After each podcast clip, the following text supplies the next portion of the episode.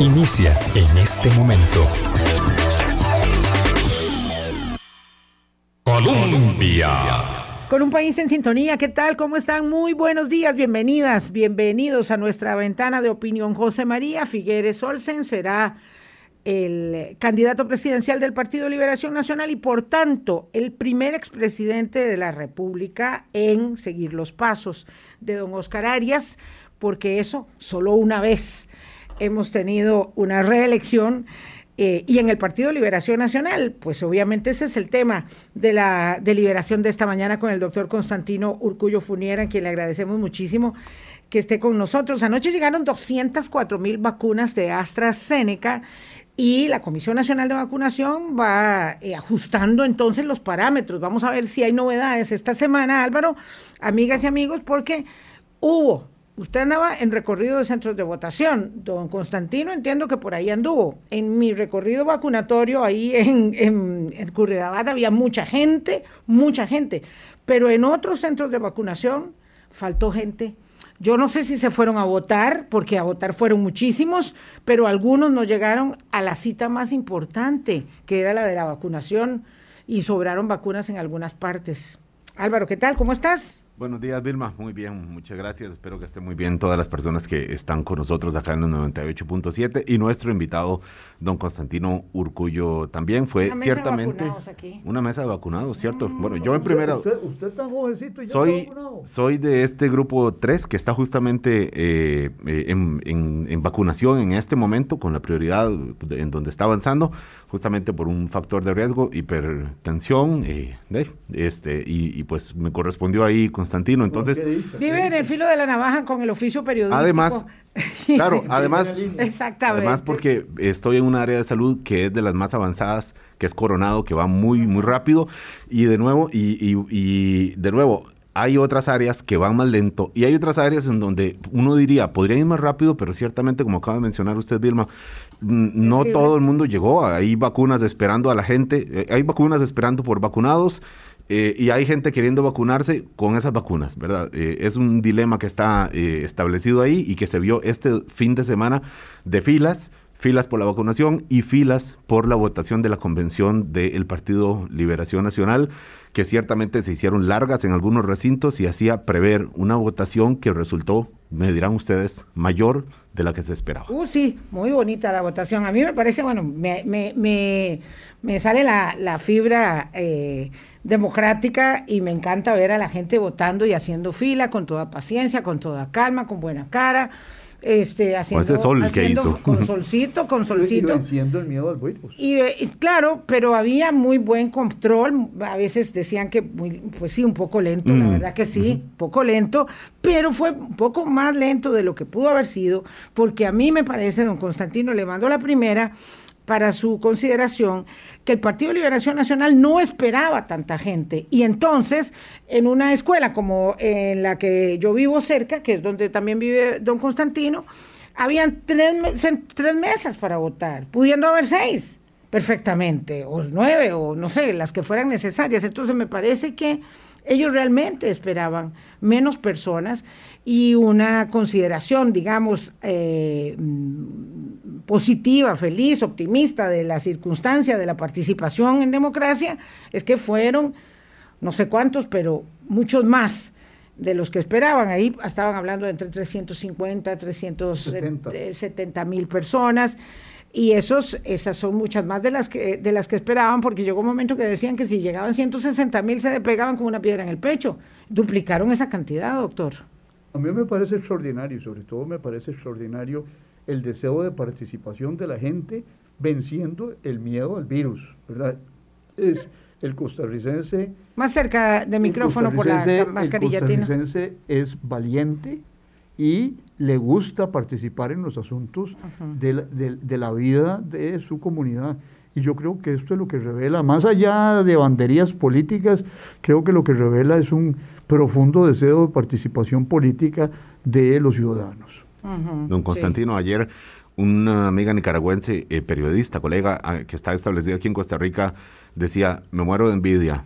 Saber que hay cientos, decenas de miles de personas yendo a votar libremente por el principal partido opositor en un país eh, para que vaya, acuda a unas elecciones que por las motivaciones que sean, la gente votará en contra, a favor de uno, etcétera, pero acudirán a votar con, con la voluntad propia de cada uno y no por la coerción y no por la represión. Entonces uno dice, mientras aquí el vecino, aquí cerquísima, en Nicaragua, están reprimiendo a cada voz disidente, a cada voz opositora, aquí pues la gente va y vota cuanto quiera y el doble de lo que se esperaba.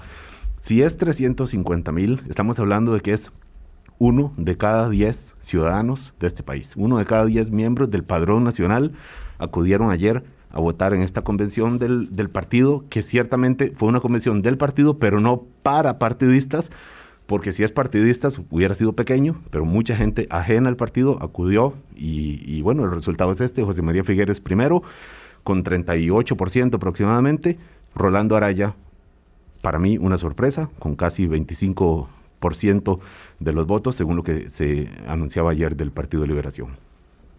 No, es, eh, vivimos en un país bendito, por la historia. Este, hemos logrado resolver los conflictos pacíficamente y votando. Usted pone el caso de Nicaragua, donde, mire, yo estoy aquí en este país porque mi padre vino huyendo de allá, en 1938. Este, desde entonces, la satrapía eh, eh, somocista sojuzgaba al pueblo de Nicaragua. Vino un una especie de respiro con la caída del dictador, pero bueno, los que votan al, dictador eh, siguen su camino y reprimen a ese pueblo que no cesa de experimentar la represión, la opresión y la persecución política y particularmente los periodistas.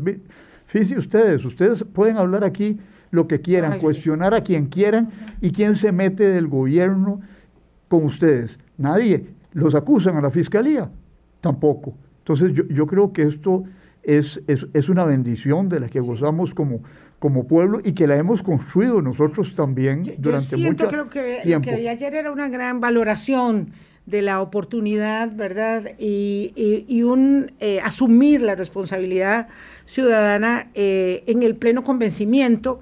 Me dijo una, un joven en un centro de votación donde llevé a, votar a, una, la mamá de una amiga mía que, no tenían vehículo y ella quería ir.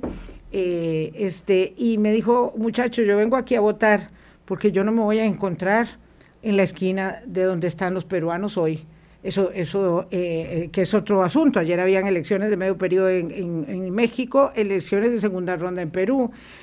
Y en Nicaragua, para no ir muy lejos, Constantino, para no quitar el dedo del reglón, eh, en el momento en que se dio esa efímera primavera democrática y eh, doña Violeta Barrios de Chamorro asume el poder de la coalición de la Unidad Nacional Opositora, eh, el, círculo del péndulo de esa, historia es tan dramático que hoy tenemos en arresto domiciliario por una absurda acusación de lavado de dinero a Cristiana Chamorro. Y es la esencia del ejercicio político eh, y de la libertad de expresión porque son la familia de los periodistas más connotados de la historia nicaragüense, de Pedro Joaquín Chamorro, mártir, este, mártir ¿verdad? Eh, y, luz, en realidad, eh, para, para, los periodistas en América Latina, que están siendo juzgados nuevamente en el momento en que además su hermano Fernando, el hermano Cristiana, recibe el premio Ortega y Gasset a la libertad de, prensa. Muy duro, muy duro, pero aquí sabemos aquilatar porque con la convención de ayer se nota que la gente supo aquilatar. Mire, Vilma, yo creo que la convención de ayer es una de las primeras y más importantes celebraciones del bicentenario de nuestra independencia. Es decir, somos independientes y somos independientes en democracia. Y yo espero que ese, eh, esa participación se repita en los otros partidos y se repita con la misma intensidad, con la misma fuerza y con el mismo entusiasmo, porque ese es el verdadero canto a la libertad y a la democracia costarricense. Participar, votar, ¿ah? expresarse. Es, es realmente, eh, no aquilatamos en, en, su totalidad lo que tenemos. Aquí todo el mundo protesta, se queja. Había aquel programita en televisión, quéjese. Esa es una cosa, es una cosa lindísima, ¿verdad? Una cosa muy tica. Y muy tica. Pero yo creo que la, convención de ayer, con su participación no esperada, es, es uno de los primeros pasos para celebrar el bicentenario. Don Tino, sin llegar a ser, sin llegar a ser eh, eh, este concepto que se usaba antes y que yo creo que ya ahora hay que descontinuar lo que es eh, fiesta electoral, porque no es, pues es un acto cívico, casi que en el sentido de, que usamos en las escuelas y en los colegios, acto cívico es eh, obviamente ir a hacer, y, digamos, ir a, hacer el ejercicio del voto con la conciencia de qué se está haciendo, porque no es la fiesta de antes, las caravanas, los carros, y menos en este contexto de pandemia que por supuesto restringía muchísimo más la actividad alrededor de los 900, 920 centros de votación que, se, que se abrieron ayer, sin llegar a ser fiesta electoral, pero sí eh, la, la, respuesta de la gente eh, valida muchísimo esta, esta esta convención que en algún momento tuvo signos de pregunta de si, iba a ser muy pequeña, de si estaba montada para específicamente para un precandidato por las circunstancias, todo esto quedó eh, de lado con esta proyección que insistimos cerca de 350 mil según los datos que reporta el, partido, don Tino. Vilma usó una palabra extraordinaria para referirse a esto y es responsabilidad. Cuando uno es parte de una comunidad política, su responsabilidad es integrarse a ella, participar en los ritos cívicos, y, no digo rito en el sentido este, peyorativo del término, no, no, no, es la renovación permanente de la identidad política y de la pertenencia a la ciudad política, a la polis, dirían los griegos. Y ayer lo, lo que se dio es eso, bueno, yo soy costarricense, yo me expreso, yo voto, yo escojo entre diversas opciones. Aunque no sea mi partido. Aunque, perdón. Aunque no sea mi partido. Aunque no sea mi partido. Eh, es, eh, el, tico está abierto a eso y cada vez más, porque la ruptura del bipartidismo lo que provocó es que esas identidades geológicas que no se movían este, estallaron y hoy día se mueven como los electrones, unos para arriba, otros para abajo, y la gente se alinea en su momento, pero no se sale de la necesidad de arreglar, arreglar los conflictos por la vía del voto, por la vía de la libre expresión. Somos dichosos de ser costarricenses. Porque Tino y Vilma, el recorrido que hice ayer por casi más de 20 centros de, votación, lo que me permitió constatar, no es una gran sorpresa, no es una gran revelación, pero fue lo, probé. Y es que había gente que incluso decía, no, yo soy del PAC. Hay varios que hablé, decían, no, yo eh, soy de restauración, una persona me decía, yo voy a votar. Andaba jalándole la lengua a, los votantes. que yo quería entender quiénes estaban yendo a votar y las, y las razones por las que estaban yendo. Y obviamente muy pocos se declaran liberacionistas. Es de entender que sobre todo gente de, edad avanzada se declara liberacionista de toda la vida, figueristas pero eh, muchos jóvenes, eh, los que querían hablar también, porque también hay una cosa de, yo estoy votando, déjeme en paz, no, no, me, no me pida cuenta sobre lo que estoy haciendo. Tenía que ser periodista, dijeron. Pero ciertamente, eh, y además hay un, un audio ahí de un alcalde de Guanacaste que circuló en los chats de liberación que decía que en la fila él podía identificar mariachis, eh, restauracionistas, eh, eh, gente del PAC, ex candidatos de Otto Guevara, bueno, ex candidatos regionales del movimiento libertario, y que si acaso un 10% veía que él podía identificar como liberacionistas. Esto un alcalde de pueblo, estos que logran identificar de qué partido es quién, de cada familia, o, o es o era. Entonces lo que prueba es que este es un resultado, porque si nos quedamos con, con puros liberacionistas, hubiera sido pues por supuesto, insistimos, muy pequeño y al final es una respuesta masiva la que, Álvaro, ¿cómo estuvo allá la, cosa en su pueblo, en Paz? Eh, hablando con los, eh, bueno, igual que lo que estoy diciendo, una dirigente figuerista me decía, aquí solo faltaron, bueno, y me dijo el apellido de la familia más mariachi que se conoce en el pueblo en Poás, y me dijo, solo faltó que vinieran a votar ellos, los este apellido. Los Murillos, digamos. No, no, no, no. No, es, un ejemplo, es un ejemplo. Y, dice, vinieron a votar todos los, y, estaba preocupada, tengo que decir, estaba preocupada porque sentía que la ventaja mm, aparentemente que tenía eh, Figueres se podía ver comprometida, luego ya vimos los resultados y la verdad, pues es un triunfo pues holgado, aunque ciertamente se distribuye, se benefició, digamos, y ya nos dirá usted, de que el voto se, se, distribuyó, el voto eh, que no fue por Figueres, entre otros precandidatos. 37 de cada 100 electores de la Convención del Partido Liberación Nacional eh, lo hicieron por José María Figueres. Vamos a hacer la primera pausa, son las 8.15 de la mañana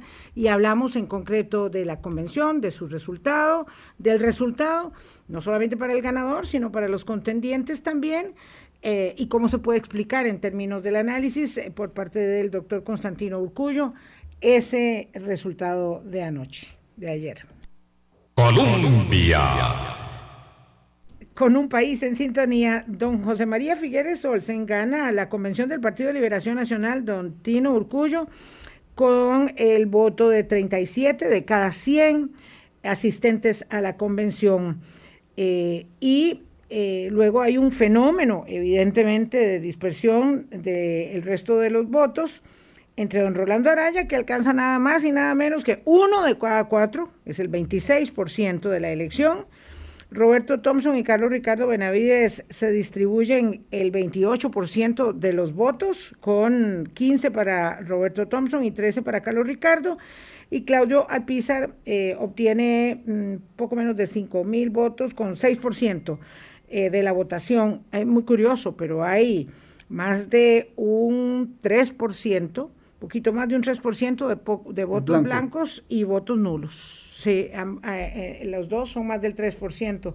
En fin, yo quiera, quisiéramos una, una lectura primera de este resultado electoral eh, que mm, catapulta a don José María Figueres a la candidatura del PLN. Bueno, doña Vilma, empecemos con, bueno, ya tocamos el tema de la participación, importante. Eh, rejuvenece en cierto sentido el Partido Liberación Nacional tener una votación tan nutrida en tiempos de pandemia analicemos el ganador. El ganador, este, bueno, tiene este, recordación de la gente porque ha sido un hombre que ha estado activo en la política de Costa Rica desde que fue expresidente, fue, volvió a ser candidato la vez pasada, precandidato, perdió, este, pero es un hombre que se manifiesta permanentemente en asuntos de la vida pública y además, bueno, eh, en, los mayores conserva una cierta base que es la base de, su padre y también debe tener algo de base de cuando fue electo presidente en anterior ocasión. Creo que tiene una serie de cualidades que le sirven en este contexto. Es una personalidad que tiene un toque carismático, es un hombre que vende su experiencia, vende su vinculación con el exterior, este, tiene eh, un carácter no fuerte, pero sí firme y decidido, esa es la imagen que proyecta. Entonces, todas las encuestas anteriores pegaron, diría yo, eh, salvo alguna ahí que, que es eh, fabricadona, este, este, pero este, pegaron en que iba a ser el ganador. A mí no, pues, no me sorprendió que ganara José María Figueres, creo que tenía eh, los números de suerte de la rifa. Sí me sorprende Rolando Araya, Rolando Araya, debe haber guardado algo de, de, su, base cuando fue eh, eh, candidato presidencial frente a el señor eh, este Pacheco. 2002. La primera vez que tuvimos segunda ronda en Costa Rica. Ahora, pero Rolando como un poco que se reformuló, ¿verdad? Este, y abandonó todo ese ritualismo de la política costarricense y se hizo un candidato simpático, ¿verdad? Todas esas historias de eh, la cuestión de la hectárea, de cannabis. De cáñamo. de cáñamo.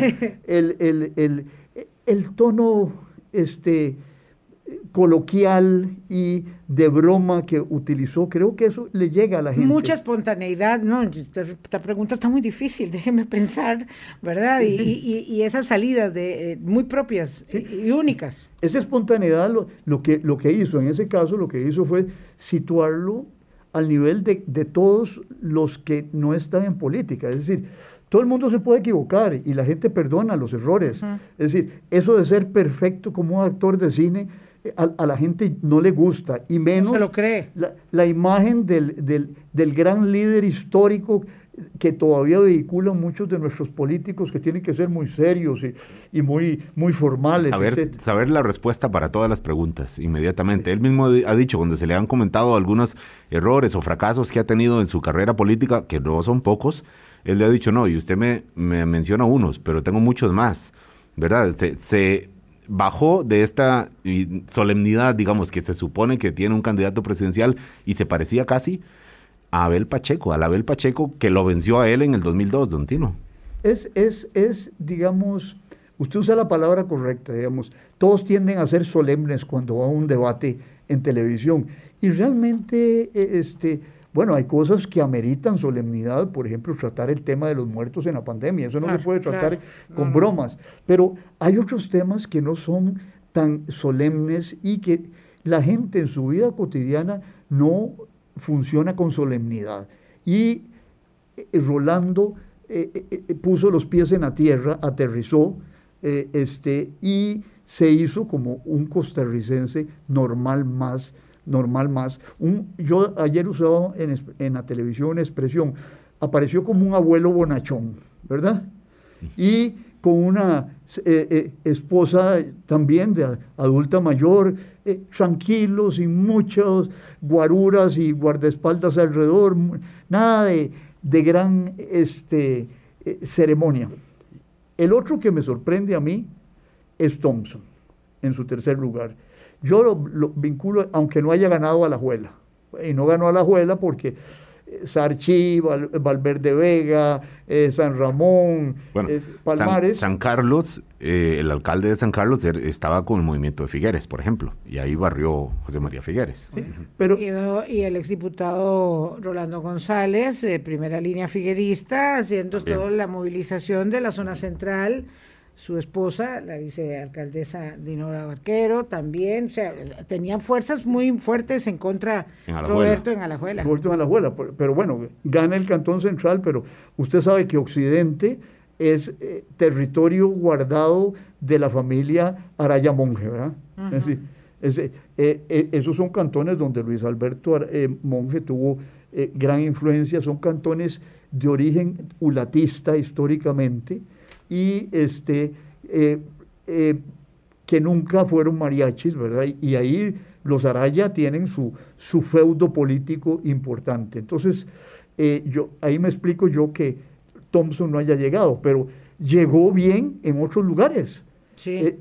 porque tiene su base de alcaldes que movilizan el voto en sus respectivos cantones. el, gran perdedor para mí ayer fue Carlos Ricardo Benavides. Me parece que eh, eh, él y Thompson comparten una cosa. Los asesores de imagen que tienen muchos de los candidatos insisten muchísimo en que lo que hay que hacer es salir en los medios y tener exposición mediática. y en lo digital. ¿Qué? Y en plataformas digitales. Sí, pero es que ahí el tema no está en, en salir por salir, sino cómo se sale. ¿ah? Y que es el, saldo que queda de esas apariciones. Y yo creo que eh, el, caso de Carlos Ricardo es que se vio metido en muchos conflictos políticos recientes, en gran cercanía con el gobierno, en muchas de las posturas gubernamentales eh, con respecto a la ley de la reforma fiscal, de la ley de huelgas este, y de la ley del empleo público. Eh, Probablemente si nos ponemos a discutir sobre el fondo de todas estas iniciativas, hay una discusión importante al respecto. Pero el tema es que fueron temas conflictivos, ¿ah? muy, muy conflictivos. Usted se asocia al conflicto y usted generalmente no atrae eh, opiniones favorables, inclusive de los mismos, de, de, de con los cuales ustedes tienen identidad en eso. Entonces, yo creo que esto le pasó una factura importantísima a Carlos Ricardo. mejor en política no remojarse con los temas duros, eh, eh, digamos, por los resultados de don José María, don Rolando y, el mismo Roberto Thompson, dice usted, y por el resultado de, eh, de Carlos Ricardo, es mejor no remojarse en los, en los temas espinosos. Ahora les voy a pasar una pequeña grabación para que la escuchen de esta mañana cuando le preguntan a José María sobre la ley de empleo público y ya siendo candidato no se pronuncia. Claro, mire, es que la política es el arte de ceder y, y transar. Y no, eh, no, es, no, es una, no es una orientación maximalista donde usted se tiene que encerrar en el blanco o en el negro. Entre el blanco y el negro hay mil matices de gris. Y entonces yo creo que Carlos, Albert, eh, Carlos Roberto Benavides, Carlos Ricardo, se matriculó con los proyectos de una manera muy intensa. Y todo proyecto y toda obra humana tiene sus limitaciones, sus fragilidades, y usted se expone a que lo identifiquen con esas limitaciones y fragilidades. hay, hay una idea dentro de la ciencia política, corríjame si estoy equivocado, don Tino, de que es una ventaja no fijar posición. De, para, para, digamos, no, no sé si dentro de la ciencia política, pero dentro de la estrategia electoral, no fijar posiciones eh, puede ser, eh, es una carta, de un recurso que está a la, mano de, los candidatos presidenciales justamente para poder tener este margen de maniobra con sectores que pueden estar en contra o a favor de manera contundente en un tema concreto. No, usted la pega en, cuanto a la ciencia política, es lo que se llama la teoría del votante medio. Usted tiene que buscar el, el voto que esté en el centro, el voto medio, no el voto que está en un extremo o en el otro extremo. Es decir, usted, por ejemplo, ley de empleo público, no se puede ir a adversarla de manera absoluta como, como Claudio Alpizar, pero tampoco se puede matricular a decir, hasta la última coma de ese proyecto yo la apoyo. Ahí fracasó como político, porque tiene que estar dispuesto a hacer lo que está diciendo Figueres, que hay otras opciones. Claro, pero don José María Figueres no se matriculó con, eh, digo, claro, y José María Figueres en consecuencia es esa, digamos, representación eh, que no asume una postura, ¿verdad? Hoy también habla sobre el tema de, del Fondo Monetario Internacional, ¿verdad? Y dice un acuerdo, pero, pero no ese acuerdo. Sí, claro, eso es. Es decir, hay otras opciones, es lo que, lo que cita el, diario de la Nación. Que haya, en efecto, las hay. Sí. ¿verdad? Vilma, mire, el, el, el, acuerdo con el fondo son siete proyectos, u ocho, y ahora no recuerdo exactamente. Bueno, está la ley de empleo público, la ley de empleo público tiene que pasar por el Congreso y ha recibido algunas modificaciones y probablemente reciba otras modificaciones de parte de la sala constitucional. Pero los otros proyectos apenas han empezado a caminar y tienen que pasar todo el filtro de la Asamblea Legislativa. Entonces usted no puede decir hoy, ah, yo estoy de acuerdo con los ocho proyectos que presentó el, el Poder Ejecutivo. ¿No? Ya yo en este los conocemos en, su detalle. En esta, en exoneraciones, yo diría que hay que excluir a cierta gente o incluir a otra, y ese es parte del proceso de transacción político normal en una democracia.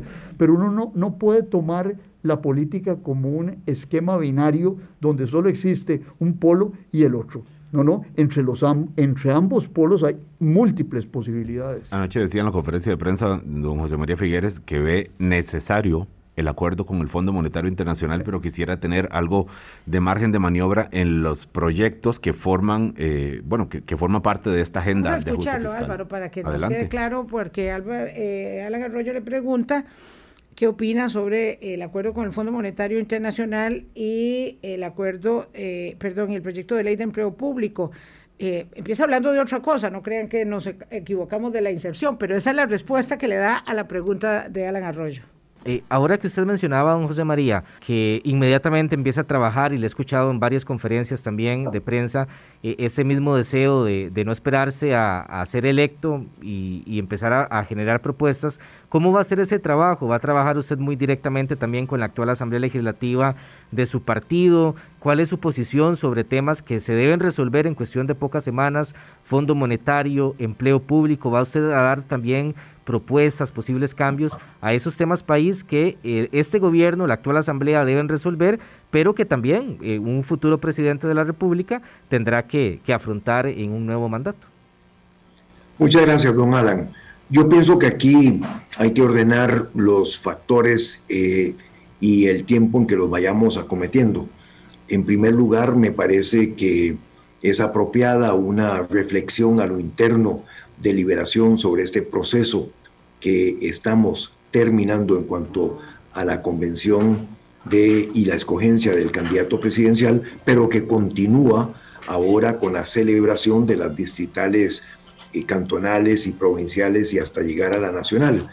eh, ahí me parece que sigue siendo muy importante el permanecer muy, muy en el centro de una posición que una, ¿verdad? El dedicarle mucho tiempo a unir a la familia liberacionista. Y en eso, por supuesto, incluyo también el conversar con los compañeros precandidatos con quienes ya conversé anoche antes de presentarme a la Casa Liberacionista José Figueres Ferrer. Me parece que también hay que aprender un poco de este proceso pensando en la campaña nacional que tenemos por delante. Y ahí estoy convencido de que esta gran celebración democrática, el hecho que hayan llegado casi 400 mil personas en condiciones muy duras, muy difíciles, de mucha adversidad a votar ayer, es precisamente porque están esperanzados de que podamos empezar a cambiar, de que han visto en Liberación Nacional a un grupo de personas que pudieron ir a una convención, no se pelearon, tuvieron una participación importante en poder conversar sobre sus ideas y sobre sus planteamientos, muchos de los cuales me interesan y que son parte de lo que queremos a futuro. Entonces, aquí veo una primera responsabilidad de seguir uniendo a Liberación Nacional. Me parece que la otra es, por supuesto, unir a la familia costarricense y ya llegarán eh, los días eh, en las próximas semanas que iniciemos una serie de conversaciones con fracciones legislativas, con fracciones legislativas, por supuesto empezando con la deliberación, pero también me interesa conversar con otras fracciones legislativas porque, por ejemplo, en el acuerdo con el Fondo Monetario Internacional, me parece que estamos en una situación tan, tan delicada que Costa Rica requiere de ese acuerdo. Digo un acuerdo con el fondo porque lo que nos da el fondo es un marco de referencia y Costa Rica tiene la oportunidad dentro de ese marco de referencia de colocar ahí diferentes piezas que vayan conformando el tablero y que sean piezas que nos permitan avanzar con reactivación económica, que no nos pongan una camisa de fuerza, porque necesitamos en la transformación de Costa Rica tener todas las herramientas posibles, toda la flexibilidad posible, muchísima agilidad para poder aprovechar también las oportunidades que nos da el mundo. Entonces, ya llegará el momento de entrarle a esos temas eh, y lo haremos con la misma eh, inclinación férrea que tengo de buscar los consensos, de unir y de avanzar sin que se quede nadie atrás con el Fondo Monetario, no este acuerdo con el Fondo Monetario. Ese es el planteamiento que hace don José María y no se pronunció sobre el tema de empleo público. Sí, no, este, eh, eh, volvemos a lo que veníamos hablando, es decir, me parece que es un político pragmático, este, no, no tiene una orientación ideológica en el sentido de que el acuerdo que existe ahora entre el gobierno y el fondo es un, gobierno, es, es un acuerdo eterno, ¿ah?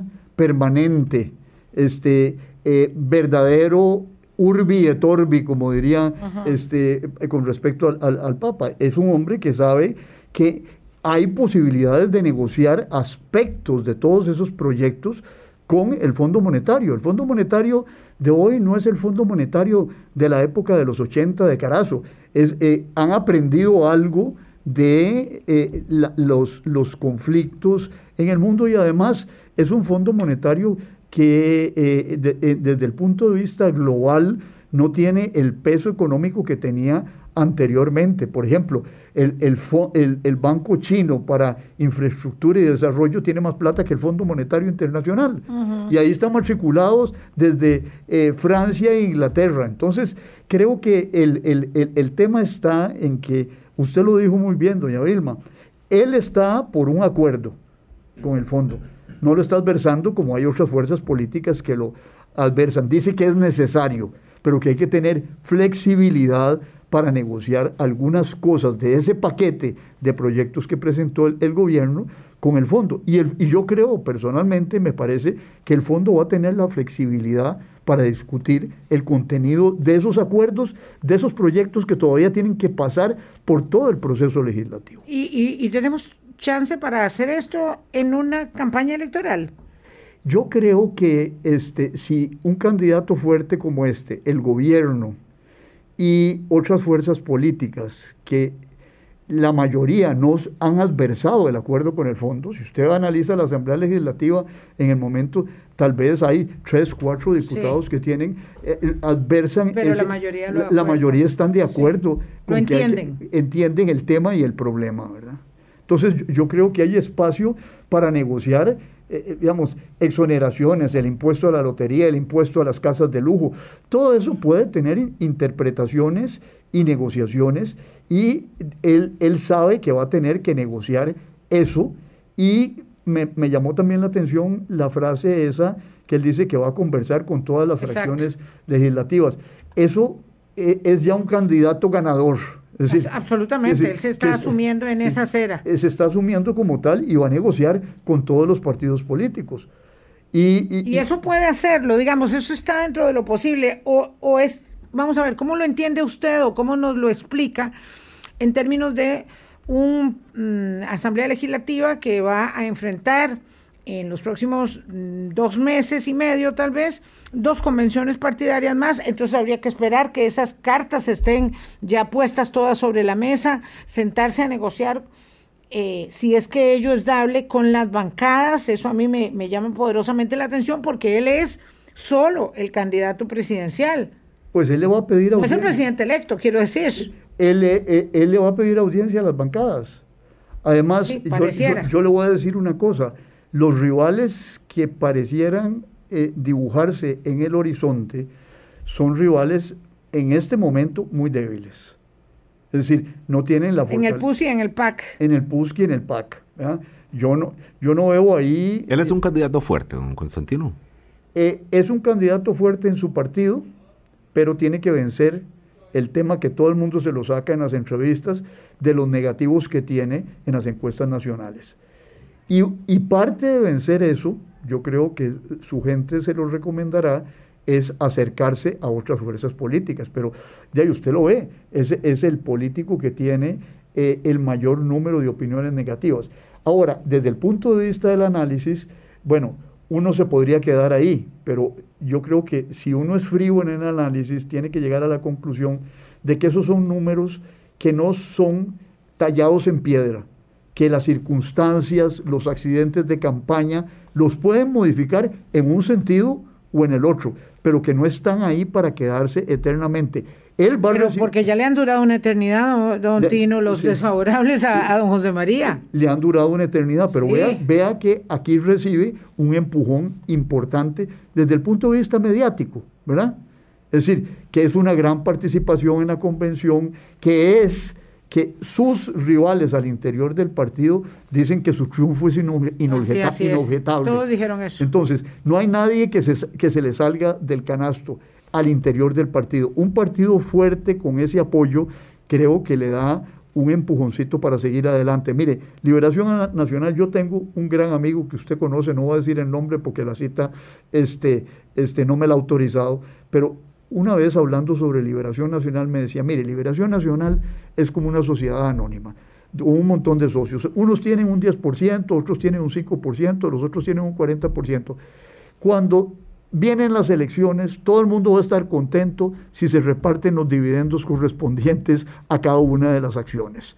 Y por ejemplo, yo pienso que en el caso de Rolando Araya, de ahí se sacó la diputación. La representación. Se, la sacó. Y, y, eso no es difícil negociarlo en en, ese contexto. Y cada uno va a pedir su pedacito. ¿Y Alpizar puede, eh, digamos, reclamar lo mismo? 6%, 5% de votación. Yo creo que con, 6% no tiene mucho que, que, reclamar. Que reclamar, pero una embajadita en algún país, eh, este creo que será un premio.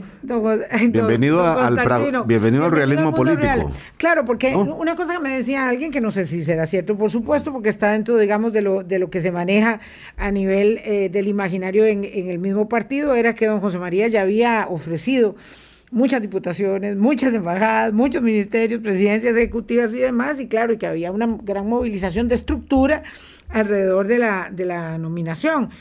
Eh, pero bueno, pero, pero aún así usted dice hay que eh, distribuir eh, estos dividendos entre todos los participantes. Sí, no, y, sobre todo eso, eso a mí no me parece difícil, no me parece difícil porque en este momento es nada más ofrecer. este, vendrá el momento firmar. De, cumplir.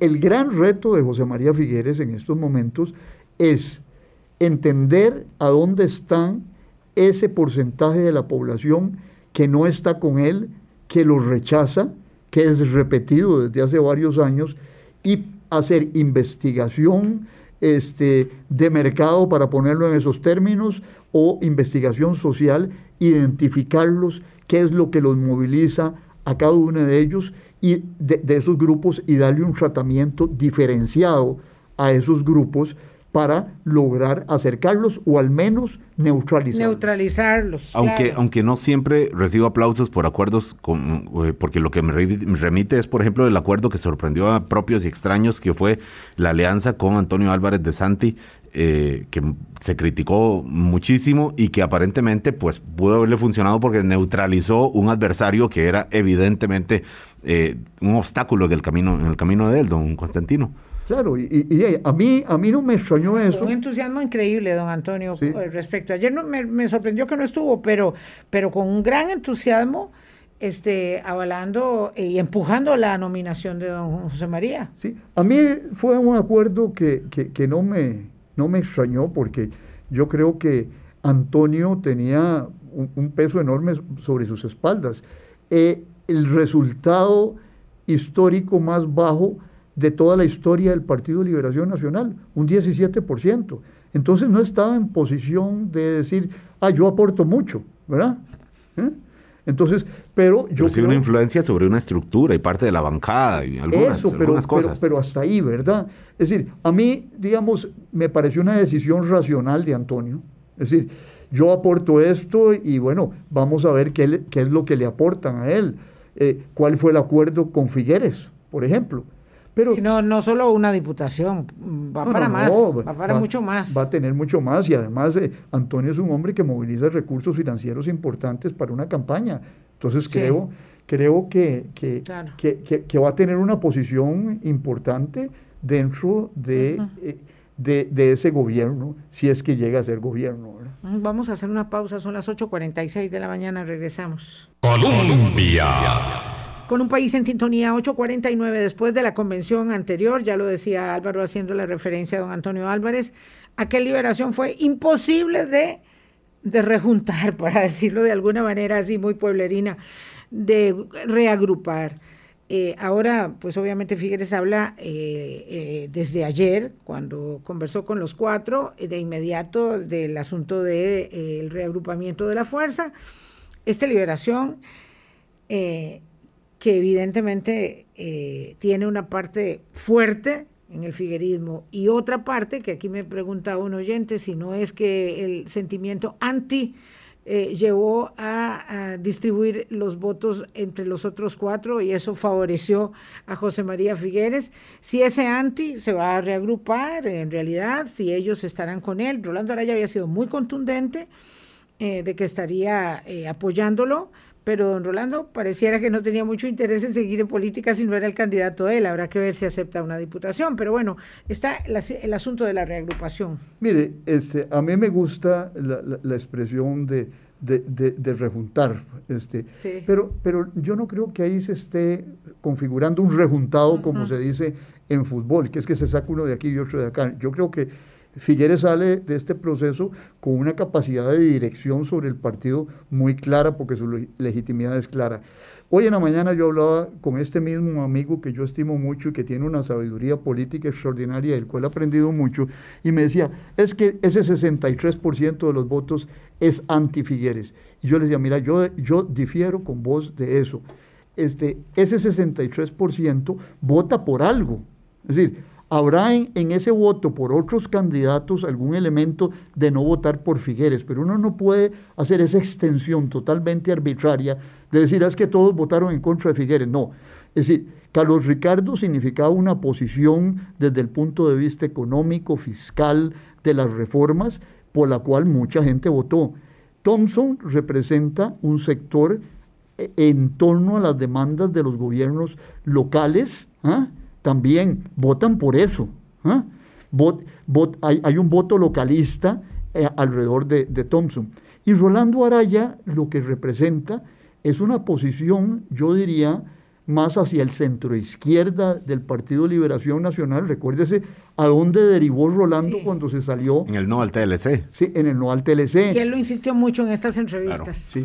Eh, Rolando tiene, ideológicamente es tal vez el candidato más hacia el centro izquierda en todo este contexto. Entonces, Yo, yo, no puedo decir que la gente votó por Rolando Araya porque votó por antifiguerismo. No, no. Rolando era una opción, había planteado ciertas cosas la dulcificó con su imagen de, de, abuelo bonachón. Pero él también se, se, se, logró elegir como el, como el contrincante y él decía, el contrincante soy yo, sí. lo asumió. Entonces tal vez hay gente que sí, lo, sí votó por él pensando en ello. Sí, sí, votó por Rolando. Por, qué hay que decir que votó por Rolando porque votó en contra de Figueres? No, bueno, pero es porque la gente tiene...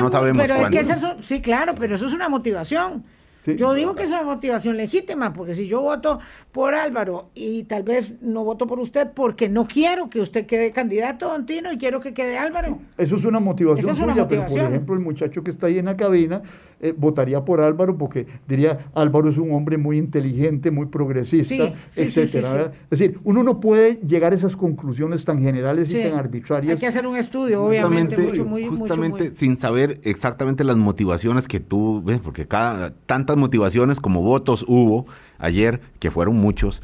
Don Tino, ¿qué tipo de candidato podemos esperar ahora de José María Figueres? Porque siento que esto es como una eliminatoria como para el Mundial de Fútbol. Ya él pasó una ronda, y ahora tendrá que armarse diferente y quizás cambiar algunas cosas para competir ya en otra cancha más grande, en donde sabe, sabe, tiene que saber que hay otros partidos que se prepararán diferente en función del candidato que llevará a Liberación Nacional, porque no es lo mismo competir con Liberación con un candidato como Rolando Araya que con un candidato como José María Figueres o si hubiera sido Benavides o Thompson. Entonces, ¿qué, qué podemos esperar del candidato Figueres ahora ya que superó esta primera eliminatoria rumbo a la... Ve el discurso de anoche, palabras claves, Alianza Nacional.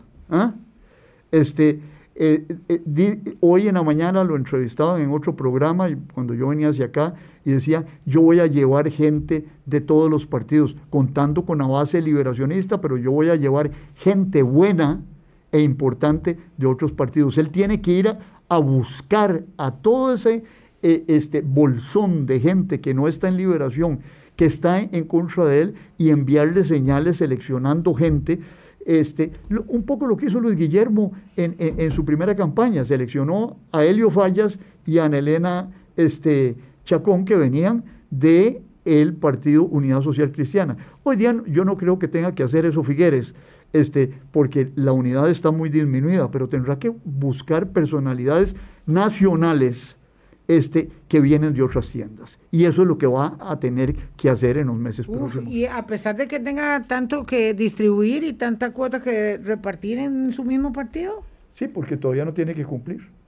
Sí, porque todavía no ¿Puede ofrecer? No es presidente electo. Ese es el punto. Está en una, en, una segunda ronda de la clasificación. Mañana en segunda ronda probablemente, tiene razón Álvaro. Mañana continuamos, conversamos eh, con Sergio Araya y además hablamos de lo que eh, sucede en estas horas en el Perú. 0,4% es la diferencia de votos tortura. entre Keiko Fujimori y Francisco Castillo y todo el mundo llamó a la calma. Por dicha estuvieron muy mesurados a ambos líderes porque si no, aquello estaría hirviendo ya. Esperemos que no hierva más. No, esperemos que no, aunque eh, la perspectiva de futuro inmediato para Perú no es buena. Nos vamos. Que la pasen bien, gracias. Muchas gracias. Para Chao.